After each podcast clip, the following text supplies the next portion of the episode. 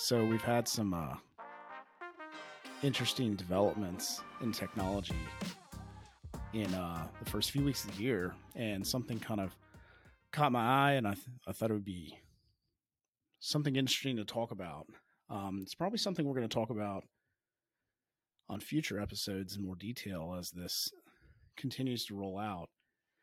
But a day or so ago, uh, David Hansson, who is the one who created Ruby on Rails, um, he's a part of 37 Signals, um, and uh, which is uh, Basecamp. Um, him and some folks over there wrote a lot of interesting business books, things that I've I've read over the last collection of years to um, challenge the way I think. I would probably describe um, David's perspective as contrarian as a consumer. So I thought this was really interesting, kind of the little bit of a rant that he's on. and normally I have a bunch of friends on this on this podcast, but I kind of wanted to capture um, some of my raw observations uh, right now. So, you know, one thing that we'll we'll look at real quick. So on world.hey.com, which is I believe a uh, a software offering that 37 Signals or David himself just provides. Haven't really dug into it yet. Some type of mail blog thing. I don't know. I'm sure I'll get scorched for saying something like that if anybody listens to this. But the uh, he had this article about the only thing worse than cloud pricing is enterprisey alternatives. So yeah, the public cloud it can be it can be pretty expensive. Um, there's a lot of analysis that would go into the you know why that cost would make sense over running a data center or running from a colo. Um, we could probably go round and round for hours on the benefits or the disadvantages of both. Um, I think it comes down to a preference in the way you do business. But from what I'm seeing out there, 37 Signals runs a lot of their their workloads on AWS, like a lot of companies do. And they've been doing it for a number of years. And basically, you know, David's come out and said, we're spending, you know, like three billion bucks a year on AWS and it's out of control and crazy. And that may be the case, right? Um, I don't know the ins and outs of 37 Signals business. I don't know if it's uh it's become untenable due to any matter of factors. It could be, you know, the way revenue's coming in, or um, maybe the scale of the cost is isn't worth it, right? And it makes sense to bring it in house. I don't know. And you know, David's a smart guy, so I'm not going to say his feelings are unjust, but I think it lacks some nuance um, on on why. So in this article, which we'll link, you know, it looks like he spent some time talking to our friends at SUSE about leveraging Rancher and Harvester about bringing in um, his workloads off the public cloud. And, um, you know, I'll let you guys read it, but basically it's just like I spent $3 million in cloud services. And basically the quote I got back was $2 million. And that's just untenable. Um, probably the professional way to say that. And then he goes into, you know, a comparison around like when I buy a Dell server, its list price is $10,000 and then it actually ends up being $2,000. And, you know, that I would expect discounts like that. So, okay, fine. If that's what you expect buying hardware, but buying hardware and software is different. Um, also, different companies have different styles around what they consider discounting, right? So, like, it's common to see discounts in the hardware space. I spent a bunch of years there. Um, you know, 50, 60, 70, 80% off, off of list, depending on volume and size and all that stuff, right? So there's there's a lot of profitability built into uh, sling and iron, and that's the way the business always has been. So when I spent years in gray market technology, taking you know used hardware and remarketing that, of course we were marketing that at you know 80% off of list. And the key was you can have it now. where, you know, if you're going to buy through a traditional channel, you might have a lead time of 6, 12 months, you know, before that hits your dock and then you go install it, all that good stuff. So I think the first thing to point out here is that it's a different world, right? Hardware vendor discounts are not the same as software vendor discounts. Additionally, I sell a lot of software.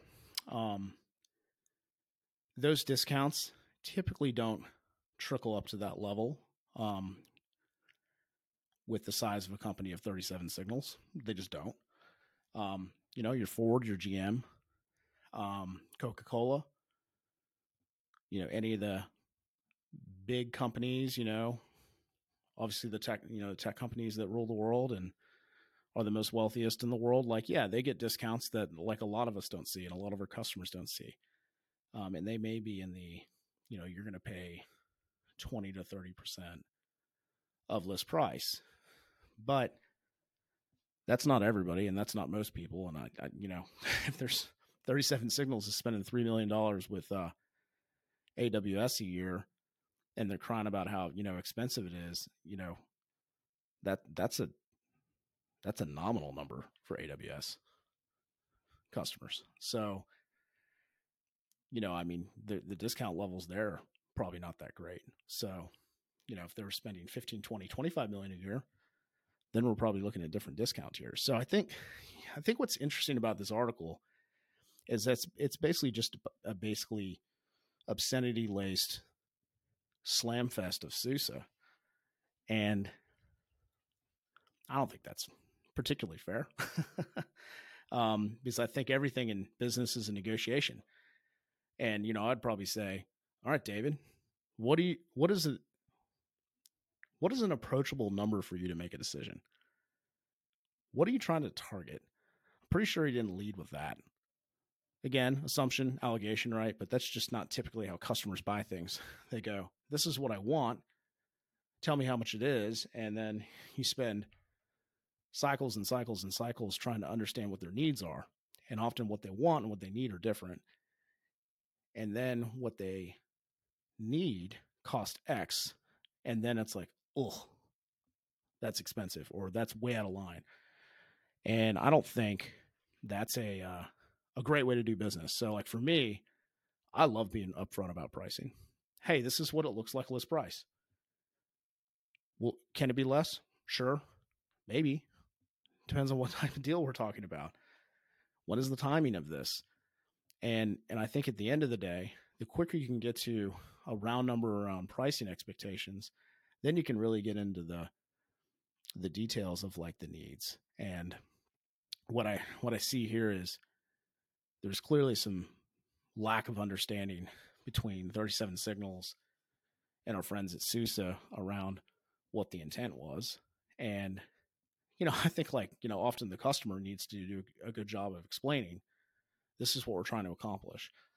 If it was, we're trying to get $3 million in AWS spend onto $500,000 a year worth of software investments, that's an easy place to start and start doing an analysis around is that possible?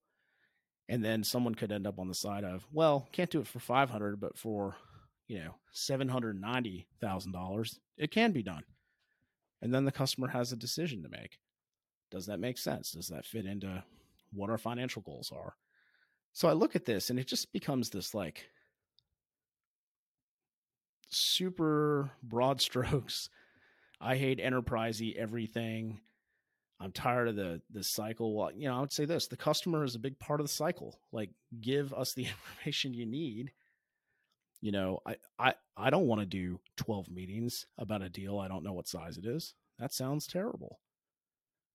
So, I just, you know, I've seen some of our friends over at SUSE, you know, probably trying to defend their honor a little bit um around this. This is making the rounds on LinkedIn. It's you know, kind of interesting, but I'm just like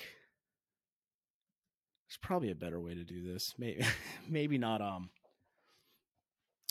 maybe not you know just going out and airing dirty laundry on on an experience. I mean, what what if they just what if David just had a bad experience? I mean, that happens.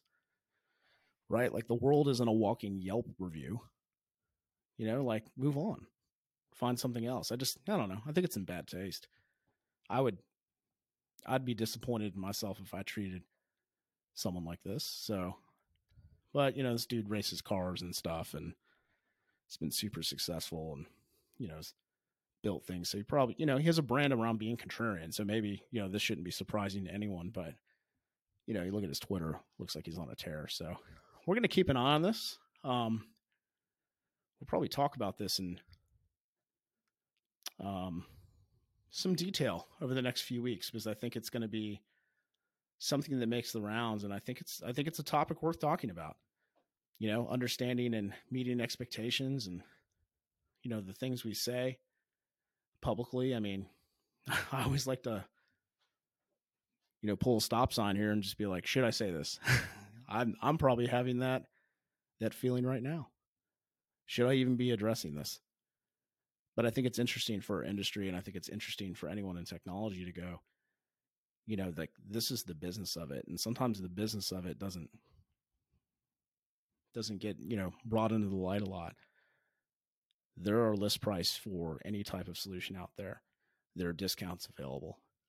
That's why we work with companies and integrators and partners, you know, to do that. I mean, if I was a manufacturer, I'd want all the partners in the world so they can deal with all this flack because that's uh that's kind of a tough place to be in. So we'll keep an eye on this and uh we should be dropping a full episode fairly soon. See you then.